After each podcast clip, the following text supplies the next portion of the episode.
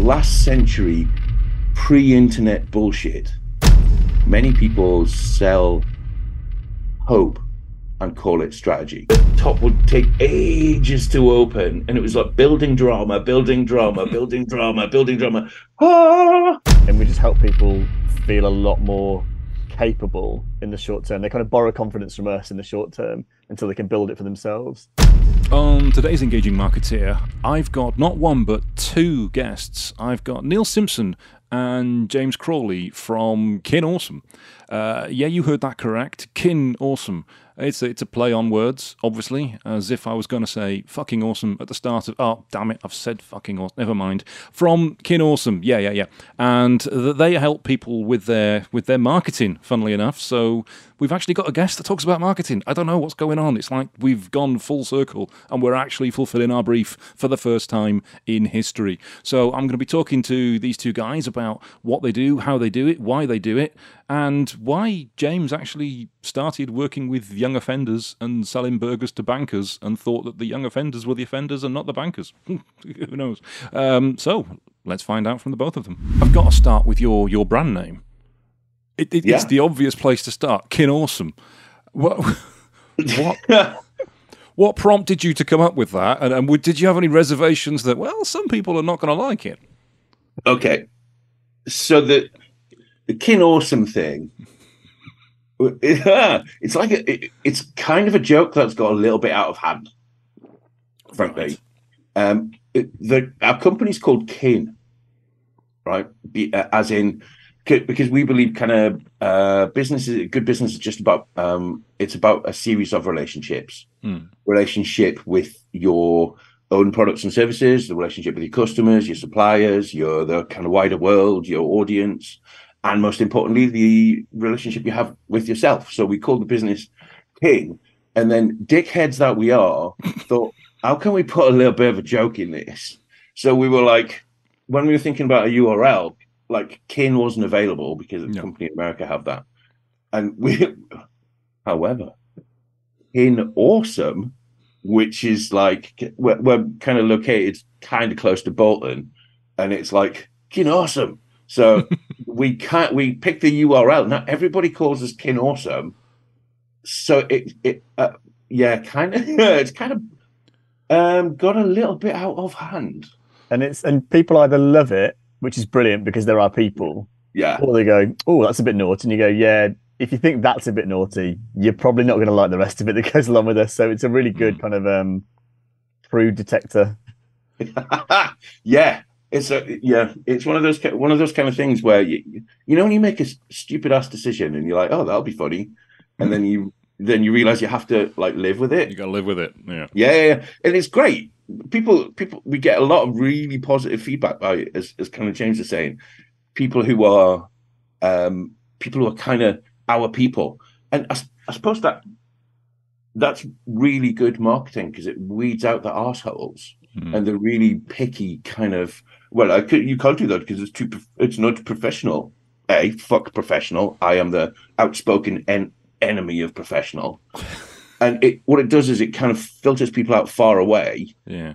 So that only the people who kind of get us and our kind of values, because we're not for everybody, nor should we be. Uh, and so we get, yeah, better quality of lead, really. So I, I take it when you get the uh, the LinkedIn police saying things like you can't be posting that on LinkedIn. It's a sort of thing that should be on Facebook. It's not business. It's not corporate. It's not professional. You're also fuck them as well. Where does business live, Darren? Mm. Well, who who who runs a bit? Who who runs a business? You people, run a business, right? People, people yeah. run business, and, and uh-huh, people, exactly. You know. Business is people. It ain't it ain't the the bricks and mortar. It it ain't the website. It ain't the It's it's the people, and it's like when well, how, I'm a B two B business. Fuck off!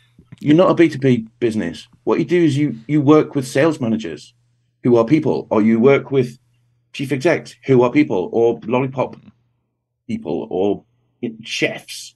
They're all people, and this whole kind of B two B uh, business uh, bollocks. It's mm. it's it's last century pre-internet bullshit, yeah. where the we we just broadcast our nonsense as much as possible get the message out there, which is the most damaging phrase in marketing. Let's just get the message out there, that is let's throw shit at the wall and see what sticks. Mm. And it's nonsense, because it's business is about people. It's not B two C anymore or B two B. It's P two P, person to person. And the more you can kind of bake that in, the more likely you are to become successful. Yeah. And, and as you say, if you, if you piss people off, then they're not your tribe anyway. So yeah, fuck them. Good riddance, quite frankly. Exactly. So what what prompted you to start this business? Because you both come from very different and weird backgrounds. His is weirder than mine. Oh, I don't know. You, you you decided that selling burgers to bankers wasn't criminal enough, so then worked in prisons. No, no, you sold the burgers to bankers with people who had been in prison. Oh, right. Yeah, so who were yeah. the real criminals? The people in prison or the bankers? I mean, now we all know it's the bankers, but at the time, yeah, it was, these kids were definitely uh, stealing scooters when I wasn't looking and up to all sorts of no good in West London. Um, they were lovely kids, but like proper, um, yeah, chavs, I suppose, would be the word we used back then. It was, you know, kind of... Couldn't turn uh, your back uh, on uh, early two thousands. The road yeah, exactly. men now, James, you old bugger. They were lo- they, yeah, exactly. Yeah, all that kind of stuff. Um Yeah, they were lovely to me because, you know, I was trying to help them and, you know, giving them time in a, in a music studio and, um, you know, making T-shirts. But, yeah, we had we had a burger van. There was a, a guy in Devon who had this grass-fed beef that was astounding. It was like I had a couple of steaks that he threw my way and they were amazing. But he he tricked out this, this burger van and said, look, we'll just give it to you. You guys go and run it and, and sell burgers. So, yeah, we rocked up in Canary Wharf and we were selling ten pound burgers, which is probably about the average price now. But this was... Yeah. This is about fifteen years ago, so it was we were making a fairly decent markup on that, and we were doing it in a way that every shift had like a gang of them working together. So if they were stealing, they were stealing off each other, not off us. There's a kind of a profit share system going. So it was the only way to keep them honest is that you're stealing from each other. So there's absolutely no point. So we had very, very little of that. Um, it was it was the only good thing to try to like curb their natural tendencies to try and screw the man, but like, look, that's the man. Let's let's try and sell as many burgers as we can to get there. But the, but the, the Canary Wharf guys loved it. You know, yeah. they they were thinking, oh, well, I'm giving back my, my my lunch money to these to these young kids. So yeah, it's good fun. And then yeah, from there went went to go and work in prisons itself, which was even more bonkers. Some of the stories I can tell you about, some of the stuff they go up to there is hilarious. Brewing hooch in they, they it was a brand new prison, so they made these chairs that were all hollow plastic chairs, so you can't really beat someone with a hollow chair. It doesn't really have any heft to it. But these guys realised you could drill a hole in the top of it and brew hooch in the bottom of them um, until one of them exploded, and it was it was it sounded like a bomb had gone off, and there was just this disgusting smelling fruit juice that had gone all over the landing. Yeah, really good fun working in prisons. But that was about again trying to help these guys see enterprise and starting a business as a way to get out of that kind of revolving door of um, unemployment and thievery and back in prison again. Um, the colouring between the lines thing, though, isn't it? Is that you know kind of. They're kind of many people end up in the criminal justice system because they are innately entrepreneurial, just yeah. a little bit outside the lines. Mm. Yeah, so it's one of those kind of harnessing things where you're just kind of going, look, you, you you you know how to make this thing work, but it's just a question of making it work so you don't get arrested. Yeah, exactly. They get all the principles. They get supply and demand. They get like chain of command. They understand like advertising, marketing, pricing. Like, yeah, all of it. Yeah, exactly. Yeah. Surge pricing. They get all of it. Yeah. Chasing ah! down invoices and debt. That's important as well. Yeah, indeed. Yeah, mental arithmetic is really, really key. Yeah. So did, did you get any successes with those? Did you get anyone actually come out and become successful legally? Uh, what, in terms of businesses? Yeah, yeah. Loads. Um, there was a guy who um, came from what we were doing um, who'd had some experience of kind of working at height and then went to go and get some contracts working with um, the railway lines. So he was getting crews together, doing all the trimming of all the trees down the railway lines. And he got some really good contracts off the back of that. So yeah, there's some really, really good success stories. Um, you know, there's a guy from H M Pasties. You heard of those? Um, based up in Bolton or, or Blackburn. No. One of those northern towns. Um, so, yeah, so he looked at kind of the stuff that Gordon Ramsay was doing with the Bad Boy Baker stuff. So they make, they hand make pasties, sausage rolls, that kind of stuff. We did an event yesterday and they catered for that. And it's brilliant stuff, like really, really good, like amazing pastry. Fillings are brilliant. And it's all about getting ex-offenders back um, on the straight and narrow after after being in prison using their skills. So it's the, only event, it's the only event I've ever been at where the, the catering got a round of applause by the by the attendees. It was astonishing. So the, the, the name H M Pasties, that's actually handmade pasties, but also H M P. Exactly. Yeah. Clever. Yeah, yeah, yeah, yeah, really clever good. Branding. Exactly. That's beautiful.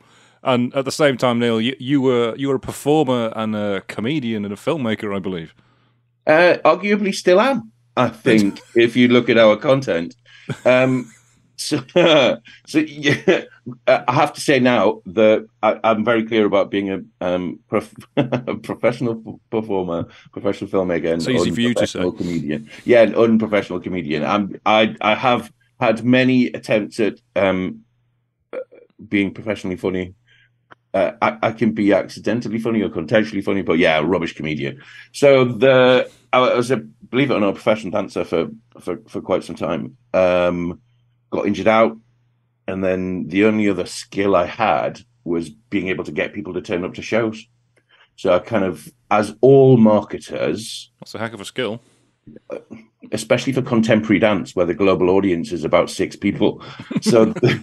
So if you can sell contemporary dance to people, you can sell sell anything to anybody. And yeah, the only other skill I had, so I started, like all marketers, I fell into marketing.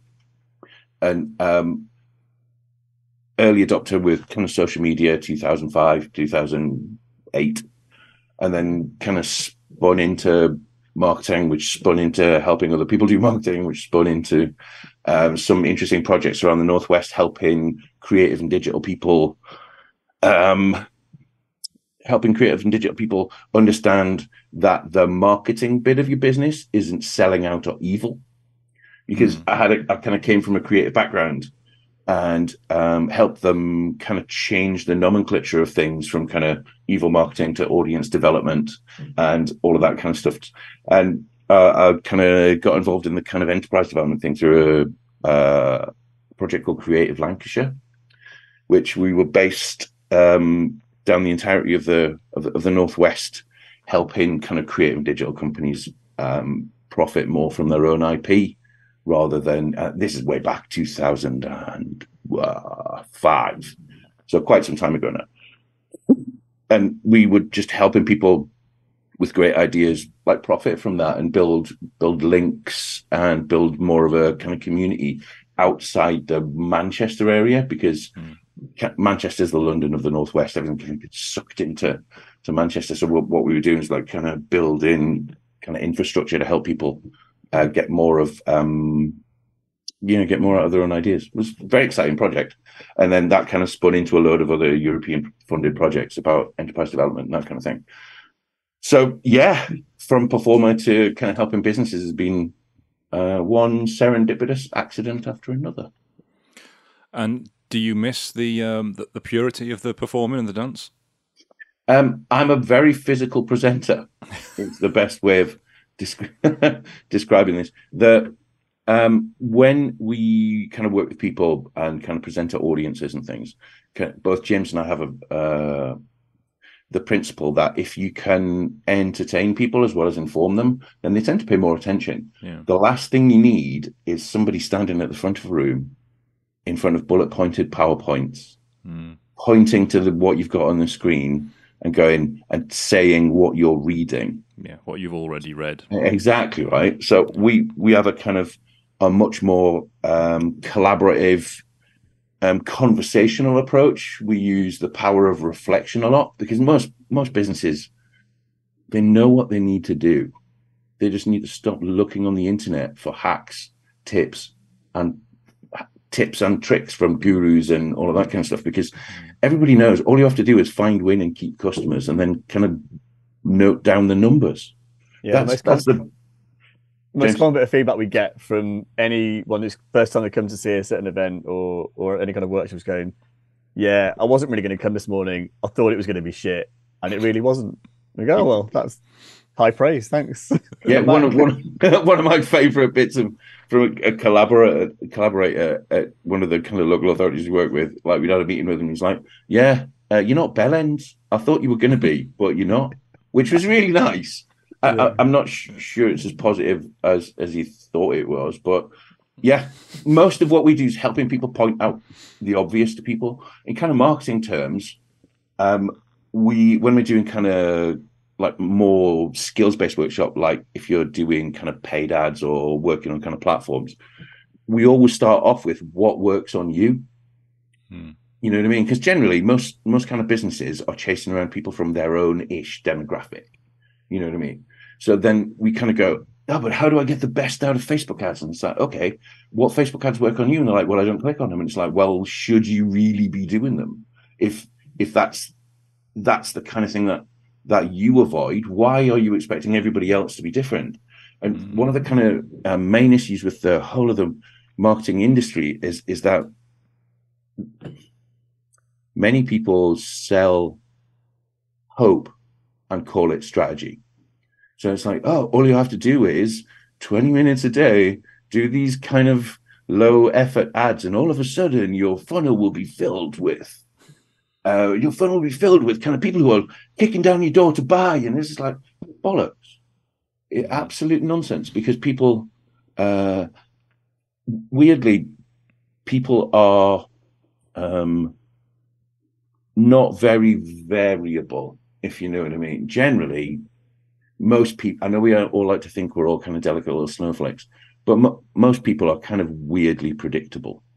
You know what I mean? And this is why we do segmentation and we do all of the kind of other stuff, is because if you're that kind of person, generally you can predict the behavior. Mm. And if something don't work on you, it's not going to work on your your audience, you know? So I, that's I, where we start off. I, I do like that. I, I, quite often I'll look at our own Facebook ads or our own social media posts and I'll think, mm. would I click on that? Am I interested in that? And if I'm not, then it's not right. Because when you're putting an ad together, it's very easy to get lost in your own process and think, yeah, it needs that, it needs that, it needs that. That's going to work. I'm going to get loads of results. But only when you see it yourself in your own feed, you think, do you know? No. Yeah.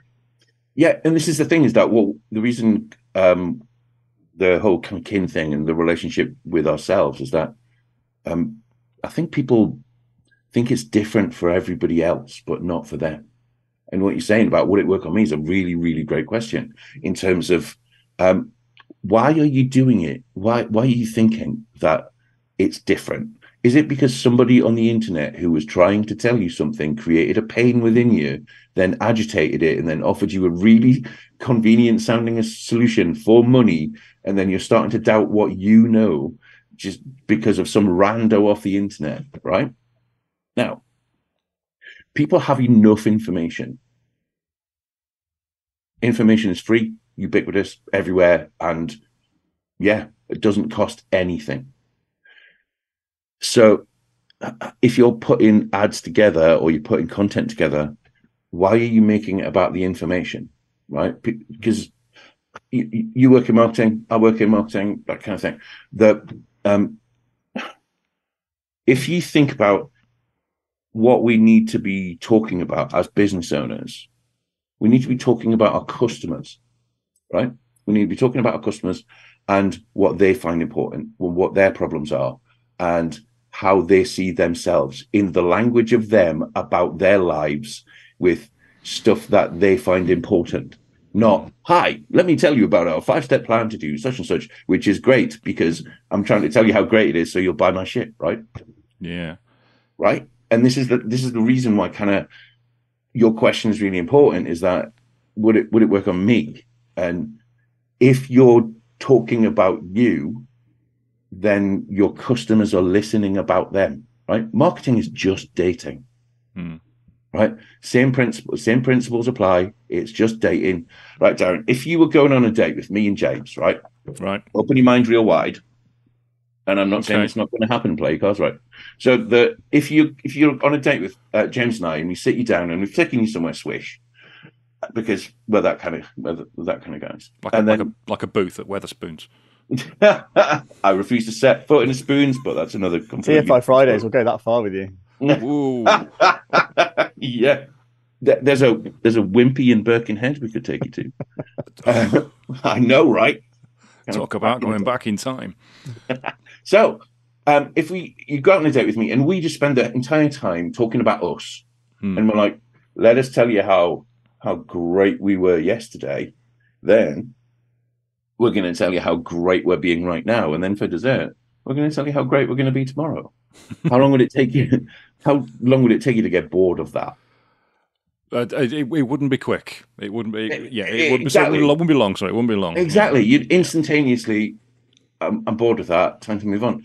Then mm. why do we do our marketing in the same way? Yeah. These these are all the successes I've had previously. Here's all of our products and services and why they're boss. And then this is what we're going to do tomorrow, which is going to be amazing. Marketing is simply dating. If business is a collection of, if, if business is a relationship, which it is, mm. for all the reasons I said before, then the beginning bit of that is is is dating. Mm. And the same rules apply. We've got to tell you, oh, you look nice. You've kind of got a nice pair of earrings. Tell me where, where you bought that clothes. If I make it about you, who doesn't like talking about themselves? Yeah. Yeah, it's, it's it's pretty basic that, isn't it? You know, talk about yourself, nobody's interested. Talk about the other person, and they're going to yeah. like talking to you. I saw a, a presentation yesterday at a B and I. I've got to be careful that I don't land somebody in this now. Um, it was a somewhere I'm not normally a member of. I went to visit this, and it was it was it was a travel agent. So it's a, obviously a very visual, very inspiring, very motivational thing. It should be an easy presentation to do. Mm. And every slide was a white background with black bullet-pointed text on it as he went through the entire history of where he used to work and what he used to do and how the franchise of the travel agency works and how different things he used to sell over the years works. Wow. And right at the very end, he still hadn't mentioned anything about the kind of destinations and holidays and experiences that he's created or can create for you. And it was the most boring-ass, dull son of a bitch presentation I've ever heard. And coming back to what you mentioned, Neil, about making your presentations entertaining, why do some people like that do such shit presentations? What? Why does it exist? A couple of reasons, really. Um, one, that's what they've seen, mm. right? Is ignorance. Um, oh, what's that saying? Never. Never attribute something to um, evil that you can attribute to ignorance, right? It's not it's not deliberate, right? Like most people just do what they know, right? And the, the thing is, is that most people have a very poor understanding of marketing because the only understanding of marketing that is visible to them is advertising, right? So what they do is they try and recreate what they've seen in their own words, okay?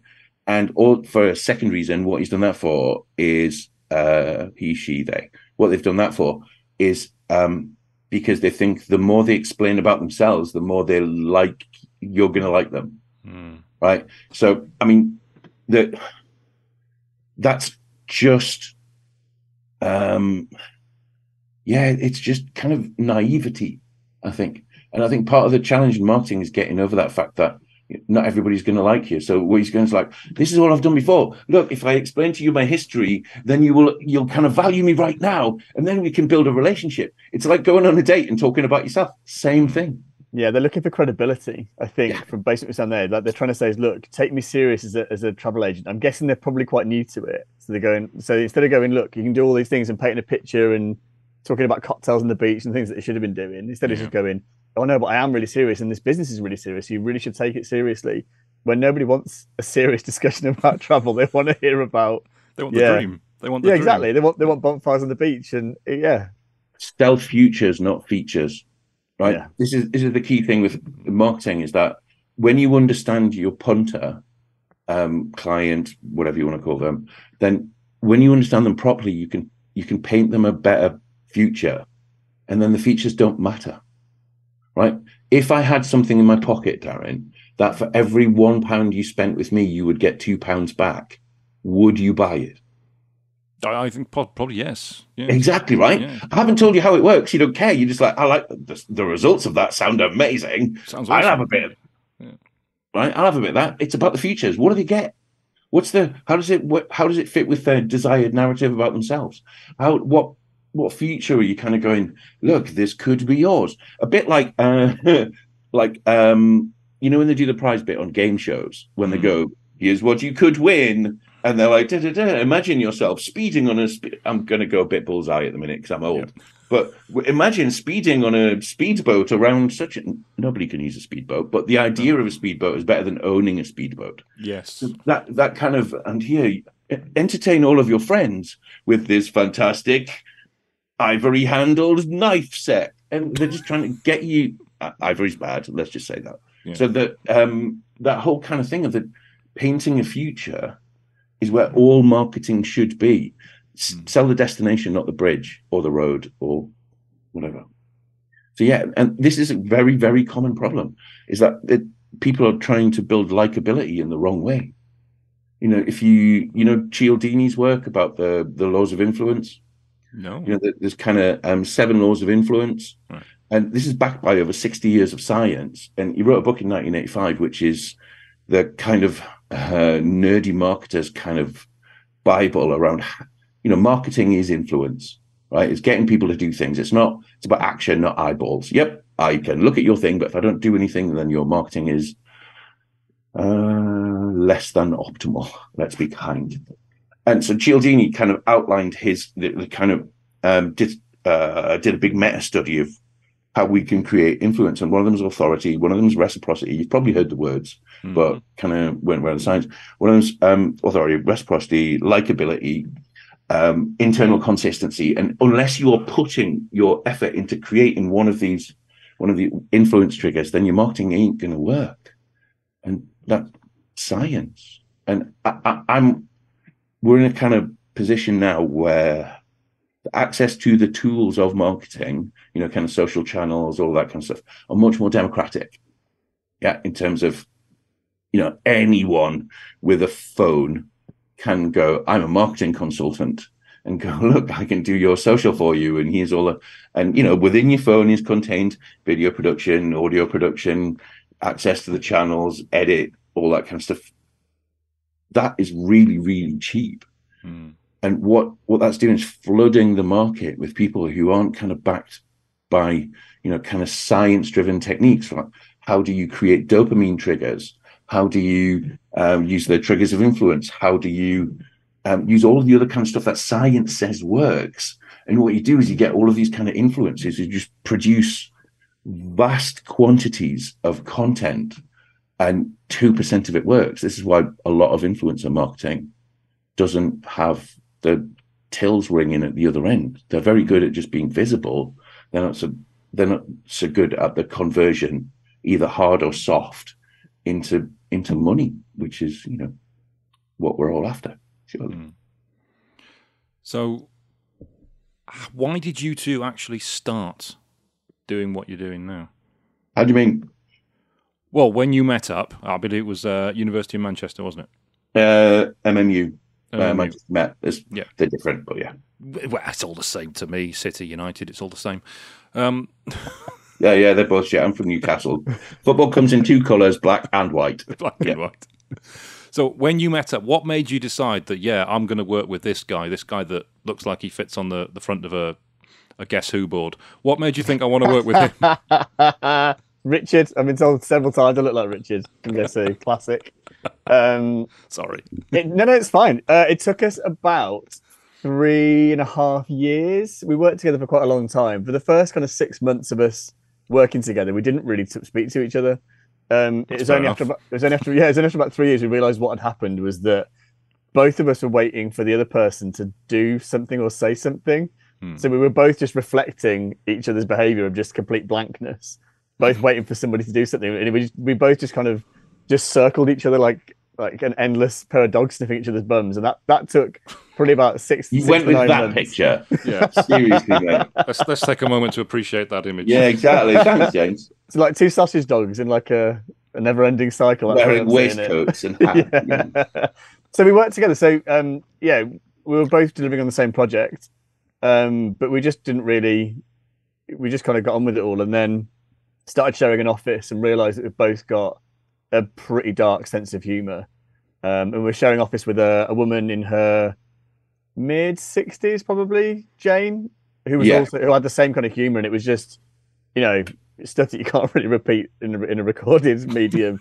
Um, and then we just started getting more and more into what we were delivering. So we were delivering a, a kind of a European contract, um, doing business support stuff. And we realised that this kind of relationshipy stuff was something that we did anyway, but we started to play with it and experiment with it and turn it up a little bit more. and realized that we were getting some really, really good results. You know, we were, it's quite emotional, some of the stuff that we do with people. We kind of, the, the support that we were giving on that program was essentially a personal growth program disguised as a business course. Mm. So we were doing a huge amount of reflective stuff, doing a huge amount of work with people, and we're seeing them for kind of seven or eight sessions spread out over kind of three months. So we really got to know everybody and spending full days with people. So um, we were seeing some, some ridiculously good results from people, and people just kind of making massive changes to their lives. We've, we've, we've kind of shepherded people through half a dozen divorces, a load of businesses shutting down and starting up new ones. You know, we, we still have regular contact with people that we worked with five or six years ago. We're going to a fiftieth birthday next weekend of someone that we met kind of, you know, four years ago, delivering kind of business support to them. So then about kind of four years in, we kind of thought, you know, this is really good and we're getting excellent feedback from people. Um, why don't we try and do this for ourselves and not be... Um, shackled, I was trying to think of a word that wasn't too bad, shackled by universities. Uh, you know, they're not a massive fan of swearing and, and some of the more loose stuff that we want to do with it. So we thought, well, let's try and do it for ourselves. Um, and found a contract that was that was doing something great in Manchester. We'll just, we'll go for that. And if we get it, we'll, we'll start the business. And then, yeah, the first one we did, bang, let's go. We got ourselves a nice little, little bit of money coming through. So let's, let's crack on. So I think the, the main change is we kind of replanned everything. We had a kind of existing version of the contract. We replanned any, and that's when we kind of really opened up. And mm. I think the the thing that we've kind of realized overtly that many businesses don't, and this kind of reflects all of your business processes, is that business is an intensely personal thing, right? It's not that there's all of these kind of holdovers from people watching Mad Men and listen, kind of, you know, all of the kind of Gordon Gecko, greed is good, all this kind of stuff. Like with the advent of the internet, business is now about people rather as well as structures. It's about the people within the business. And if you want to, and this is going to become ever more important um, with the advent of A I and all of the kind of machine stuff that's come in, is that, I don't know about you, Darren, but I, I'm not sure I can ever really bond with a machine. Yeah.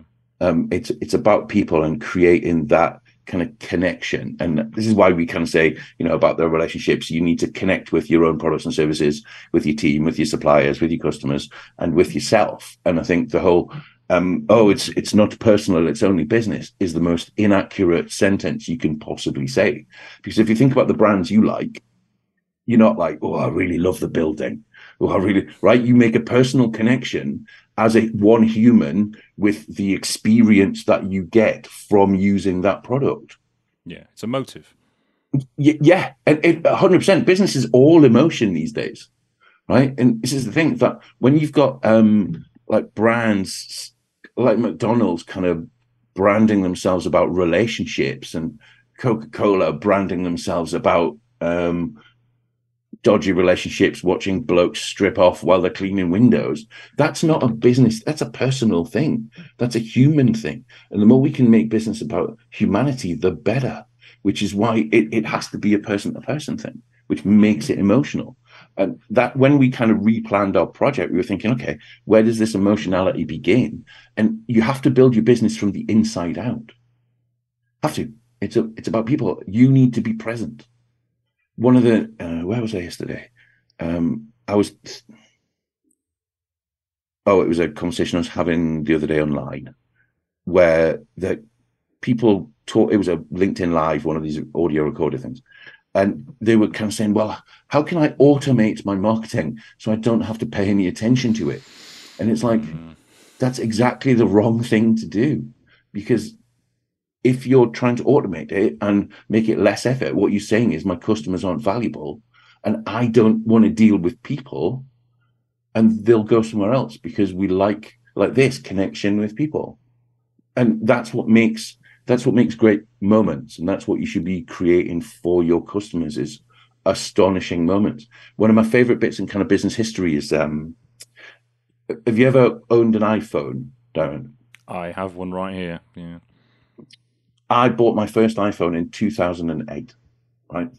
And the the amazing thing about um, the iPhone was the box for me, right? The, I mean, the iPhone was amazing. I used to, it felt like a pebble. You could turn it over in your hands. It was amazing. But the, the one of the best moments was they used to have this really super tall box. I'm not, I, I don't use iPhones these days, but they had the super tall box.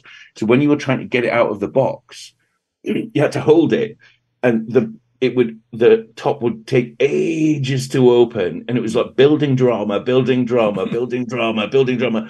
Ah! And that and they'd they'd planned that. It wasn't an accident. Most of the box was just space, but they thought, oh, I want it, I want it, I want it. And they'd really thought about the moment they were creating for their for their customers, where they're kind of like building that that drama drama and the reveal. Yeah. And as a as a business, we need to be really clear. All a brand is is a promise of an experience for your customer, right? So you need to know what the experience is that you're creating. We use a three-word exercise about how would you describe your business in three words? Not really fucking great, but, you know, kind of um, we are uh, generally um, direct, challenging, useful, with a kind of side order of funny. That's and everything we do is kind, is that, right? So we have to be, that's what we do in terms of how our marketing is created, how we deliver our sessions, how we deliver our coaching, how we deliver all of that kind of, uh, how we deliver our kind of accountability community that we deliver. And it's every single thing we do is direct, useful, challenging, and funny, right? So then all businesses need to do for everything they need to do. Your brand needs to run through everything that you do like a, like the word Blackpool runs through a stick of rock, right? Wherever you snap it, it's the same word with the same flavor in the same way and that kind of stuff.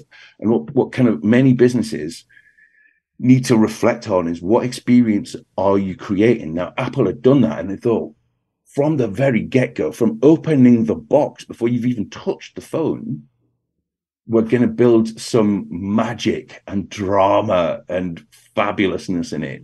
Because that's that's where they were at the time. They were going, we've got the future in a box, and it's it's this phone that will change your life. And they they thought about the experience that they were delivering yeah. from before you had the phone. All businesses, and this is where small businesses have a massive uh, agility benefit over over larger businesses, is because they can pivot and they can change and they can amend and iterate. And what the The advice I would give any business at the moment is, in a, in a world where your competition is global, right? What we do is less important than how we do it.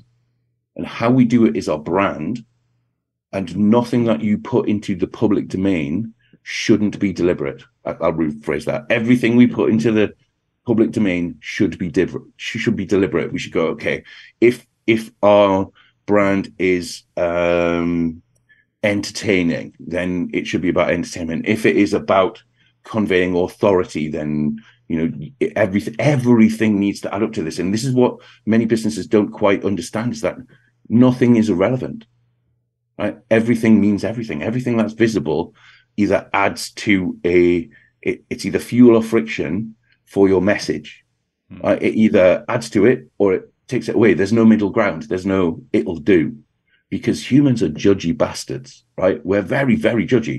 We're, they are. We're fucking massively judgy. People listening to this are judging what kind of human I am and being dazzled by James's good looks, clearly. So what ha- what happens is, um, we do we we do an exercise uh, in in when we kind of coach people and do workshops, and and we use two different hairdressers, right? And it's like a picture of a hairdresser from the outside, can't even see in the building. One hairdresser is like a neighborhood hairdresser, right? And the other one is like a city center kind of swishy, where footballers go kind of thing. You know what I mean? And we get them to go, tell us who goes there, what the experience is like, what the haircut's like, what the price is like, from a single image. And they feel really comfortable in doing that, because humans are judgy bastards. So everything you put out into the into the public domain is important. There's no just just get it out there, which is, you know, makes me want to stab things when people say that. It's what, what what you were saying about Apple then as well. I mean, it, it comes back to what you mentioned earlier about the the future pacing. When Apple released the iPod, they didn't say it's an M P three player, it's got eight gig of memory, it it has, you know, touch controls or any shit like that. Well, that's they what said, Zoom did. It's It's ten thousand songs in your pro- in your pocket. the future that you have. Imagine not having to carry fifteen C Ds around with you, mm. right? But all of the kind of the data-driven kind of, it does this, it's a, that was what Zoom did. Any got anyone got a Microsoft Zoom these days? No. No, no, nobody has. No. And this is the thing, futures, not features, man. Nobody cares. Most people don't care whether your product is um, built by enchanted pixies, left-handed gingers, kind of morally ambiguous unicorns, right? They don't care. They just want the outcome, right? And you find um, a lot of businesses trying to emphasize pointless detail. You know what I mean? Ah, oh, we... We we use everything. We only make it with our left hand. We only they're trying to create novelty and distinctiveness by by misunderstanding that it's not about them. It's about what the punter gets. It's about the experience. And what I mean, you've mentioned a few already, but what are the main mistakes you think businesses are making with their marketing? They listen to idiots. Pretty much sums it up. You know, they, they listen. Yeah, they listen to idiots, and I'll qualify this in a minute, right? They, they listen to they listen to idiots. Uh, they and they don't listen to themselves. That is fundamentally the the thing. We kind of started this conversation off with with, with this a little, uh, a little while back, but um, what the reason why we do what we do is that business help, intelligence, and training is.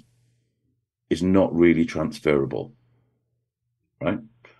What is useful for your business at the stage you are, with the person you are, with the market you you have, with all of the things about your business, what's useful for your business is probably not as useful for ours, or is more useful, right? It's different, right?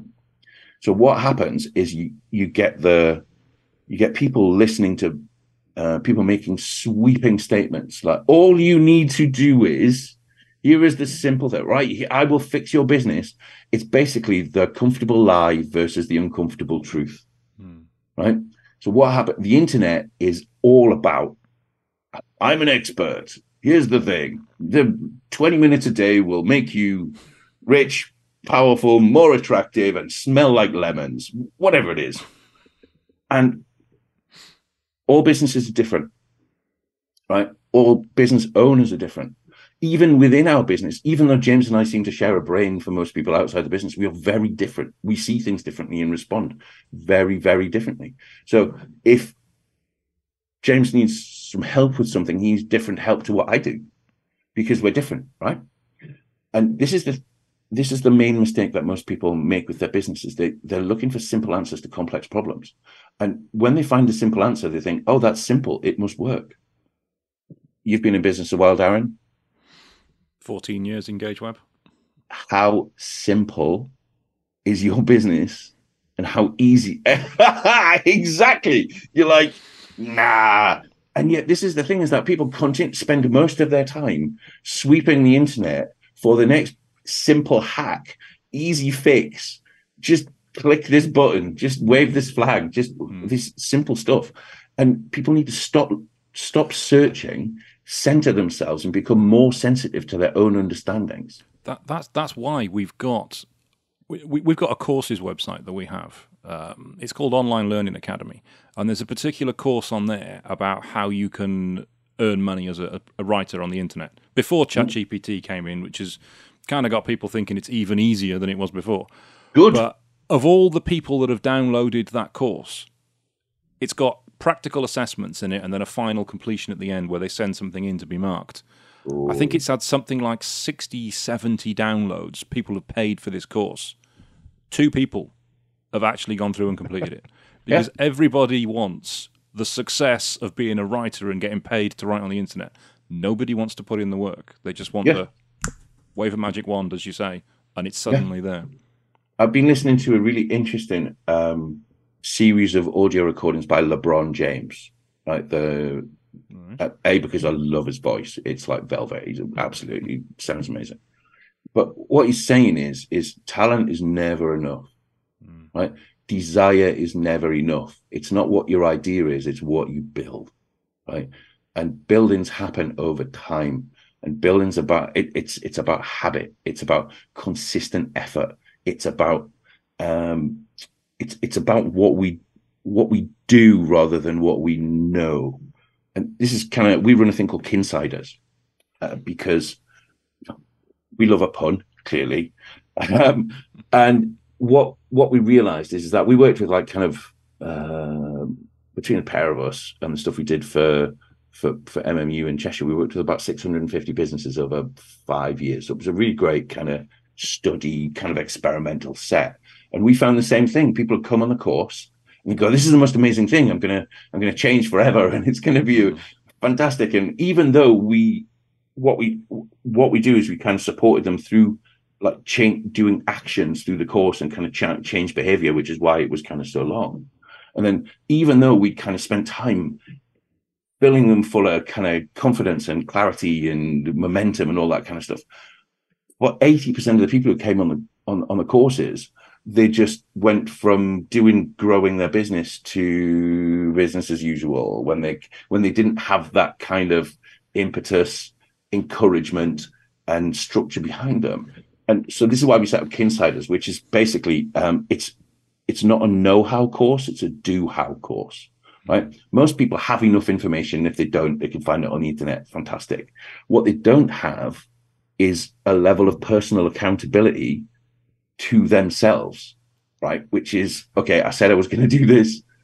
Um, here's how I'm going to do it. Because what we realize is that most people, most business owners need two different kinds of uh, support. Okay, you need, and we call it uh, it's um, challenge and nurturing, right? So it's kind of like carrot and stick. You need two different kinds of support, right? You need one kind of support which is like, don't worry, Darren, you've got it. They're all bastards. They'll understand in the end, and everybody will realize you're right at, at some point, and you, you're doing really well and giving you the pump up, right? Being your friend, nurturing you as a as a human, kind of going, okay, you're a person in this business. This is how this is how you need to kind of grow as a human, and I've got you. Don't worry, right? So carrot stuff, and on the other side, you've got the stick stuff, which is, Darren, you said you were going to do this. You said you were going to focus on finding X, Y, and Z customers. You said you were going to do blah, blah, blah, blah, blah, right? And then where is it? You said by when, and it, just a stick kind of keeping you accountable to yourself. Yeah. All business owners need both, right? All business owners need both.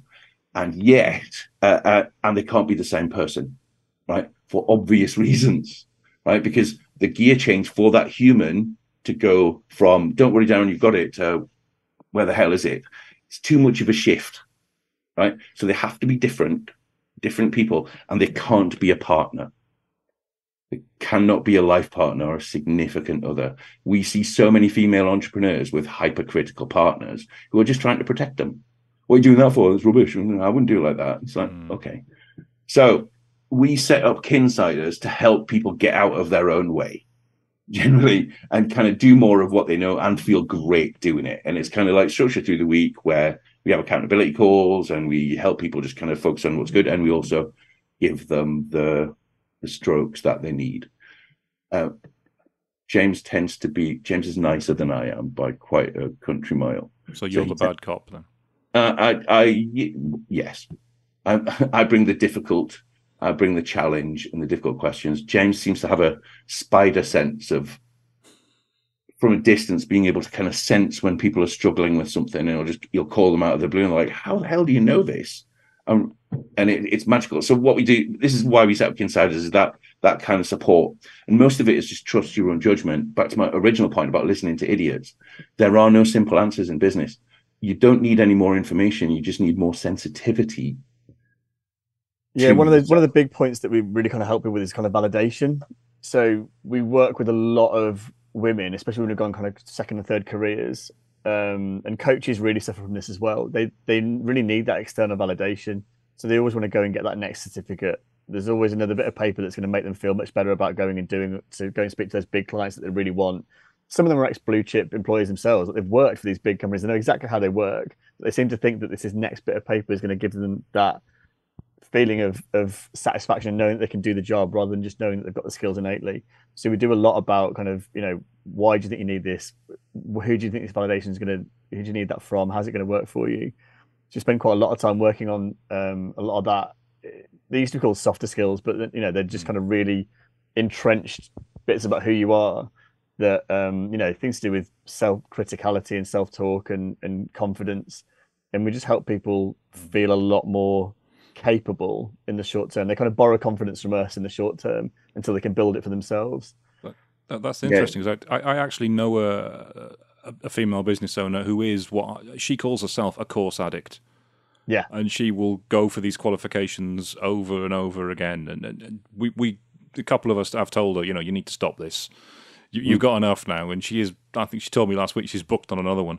Is it inherently a bad thing if someone does that, if they do love a course and love learning? It's not a problem to do that kind of stuff, but you just need to be really honest about yourself, about why you're doing it. You get the same people that will go to four or five networking events a week, hmm. but actually don't get any business out of it. So you're not really networking, you're socializing with people that aren't your friends. Um, as long as you're honest about what that is, I haven't got a problem with it. Get out of the house, do what you need to do if it makes you feel good about yourself. And the same with the courses, really, because some people go on courses for all sorts of reasons. We've had people come on our courses to poach clients. We had a, we had a builder mm. who, out of twelve people, within six months had done building work for ten of them. Go for it, mate. Like, if that's made your business better and you weren't disrupting the class, I haven't got a problem with it at all. Um, but I think she's a course addict because she hasn't found the one that's actually giving her what she needs. That's fundamentally what that is. She's she's looking for something external. There's a reason why she's doing it, and she hasn't found one that's giving her that. So I mean, if you want to point her our way, uh, I, yeah. bet, I bet I bet she stops going. I, I, I think the thing is that I mentioned this before is that um, most people think it's around knowing better will improve things. Magic words. It's, Yeah, exactly. What we we call it kind of yeah magic word thinking is that just just tell me the easy way, tell me the best way. There is no easy, there is no best. It is what you do. It's not what you know. And there's this kind of uh, we learn it in school in the fact that all we need is more information. We'll get better exams, and then we'll have a better life. Mm-hmm. It's provably uh, provably fallacious. The fact that you know, and this is why people who are um, not often the best students at school do the best in business is because they're not that invested in information. They've gone and done the hustling, they've gone and done the the doing, they've gone, and this is what we were kind of talking about about the the um ex-offenders that kind of James used to work with, is that they've got the know-how, they're just getting the do-how wrong. So they just need to kind of refine what they do. And this is, it's common across most business people, is that most people know how to run a business, right? If you ask them, not about your business, if you were just if you were giving advice to other people, what would you tell other people to do? Then they will tell you in great detail what you need to do to run a business, whether that's marketing, sale, all that kind of stuff, because they know.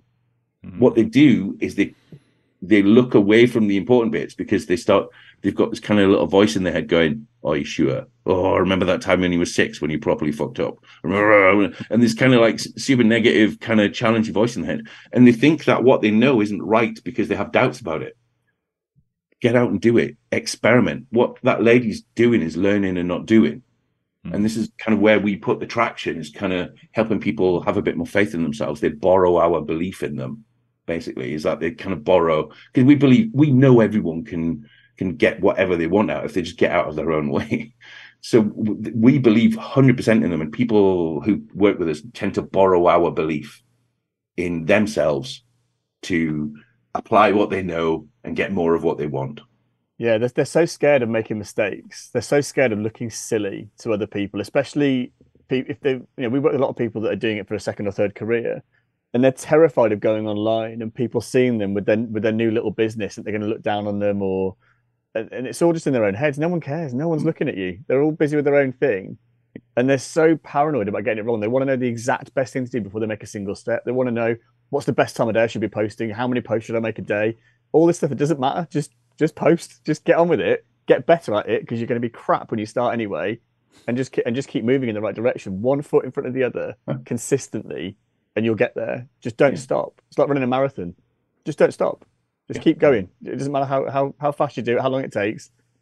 It doesn't have to be perfect. It doesn't have to go in a straight line like that. You can have good, good days and bad days, but just don't stop doing it. And that's the people that we see the most successful, are the ones that don't ever stop. They always come back to us and say, that thing that you told me to do, brilliant, worked really, really well. Now what do we do this bit? Okay, well, where do you want to go next? What do you want to get out of it? And we can help you. What do you know about that? Yeah, yeah. Exactly. I mean, the the it, this notion of mistakes is a really important one. And I think you have to go through the quantity to get to the quality, whatever you're doing, right? And I think a lot of people, um, a lot of kind of, uh, we tend to work with kind of people in the first five years of business, right? Before they, you know, like with people like you, you've got experience. I mean, how many mistakes have you made in your business, Darren? Oh, loads. loads. And some of them probably quite serious. Yes, some of them pretty bad, yeah. Yeah. Did you die, though? Uh, no, not yet. Not yet. Exactly, right? And this is the thing, is that people... I don't think I've killed anyone either. Well, we can't talk about that. No. But the people at the start, they're so used to having a job where you've got to fit in, you've got to make no mistakes, you've got to like reduce risk at all possible things, that when they do shift to a second or third career, they don't realize that having a job is fitting in, but having a business is standing out, right? And so that's why they're looking for best. That's why they're looking for certainty, in effect. Mm. And what what we help them see, and this is the same if you're going to run a marketing campaign, if you're going to do anything, get your mistakes out of the way while your audience is small, right? Iterate. Just talk more, be more public, take a little bit more risk, and then you build a support structure so you can mitigate the impact of those mistakes rather than try and make no mistakes. Because one of the, there's, there's a really lovely bit where people throw off the shackles when they make a mistake and they realize, wow, actually not that much happened. Yeah. Yep, lost a customer. Lost, the, you know, we put in a, a, a ten of us a massive work recently, didn't get it. And then we both got a little bit sad about it. And then, you know, I'm, I'm slowly realizing, well, nothing actually changed other than my feelings about things. So, great, let's go and do some some more stuff. And this is where the for everybody in business, you need you need to nurture that little bit of rebel spirit inside you, where you're just going to go, I'm just going to experiment with stuff. One of one of our kind of core concepts is we see ourselves as explorers, not experts, right? And I think if you run your business, run it as a series of experiments. And always have a bonkers one kind of bubbling away at the side. Always have something nuts going on. So you kind of go, I don't know whether it's going to work. It's a bit mental, but let's let's go at it. And the it's the crazy stuff, the stuff that's really distinctive that people really buy into usually. But you have to you have to kind of do that managed risk thing around not business as usual. We kind of see it as business growth tasks versus business as usual tasks. And generally, because we're humans and we like routine, we tend to err towards business as usual tasks. And what we do is we we kind of bring our support structure around to help people focus on tiny things usually, which are going to help grow their business. And it's not just make sales calls. It's about applying your own innate creativity. Wow. Do you know, I, I don't think I've done a podcast which has had quite so many quotable moments in it. It's almost like I work in marketing, Darren. It is almost like you work in marketing. It, it, it's almost like, you know, you say this stuff in front of a room full of people, maybe from a stage. I don't know. I know. It's, it's incredible. But sadly, we, we are just about out of time, which is which is devastating because I, I could I could do this all day, quite frankly. Um, so before we before we wrap up. If there's someone listening to this that thinks, my God, that those two guys have just said stuff that's going to change my life, what is the best way for, for people to get into contact with you? Uh, our website. If you come to all the information and further like kind of detail and a little bit more about what we do, because, you know, as usual with businesses, we've only just kind of scratched the surface. You'll you'll see some very attractive pictures of James and I as well, which is always a good thing. Um, if you go to our kind of Um, website, which is all the W's dot kinawesome, K I N awesome dot co dot U K, uh, and we're on all the socials, kinawesome U K. Come and uh, yeah, just have a look, join the mailing list because we share some interesting uh, things on there. Or you can kind of you can kind of um, get us on LinkedIn. We've got a company page, or you can get uh, Neil Simpson or James Crawley. Link up with us. We love to connect with people. And um, we're doing some interesting video series on LinkedIn. Yesterday, we were talking about um, how people get wasps wrong. uh, and that they deserve a little bit more sympathy than misunderstood. Uh, yeah, then wasps are misunderstood. Misunderstood and, wasps. Okay. Yeah. Yeah. Yeah, yeah, and we turn that into a little bit of a business lesson. So okay. Who wants to make that? I'm, I'm definitely going to check. Definitely check that out. Cliffhanger for next time, Darren. we'll do an hour Darren, on wasps. Thank you so much for having us. It's been an absolute pleasure. Yeah, really good fun. Oh, brilliant! Thank you very much, guys. I've loved it.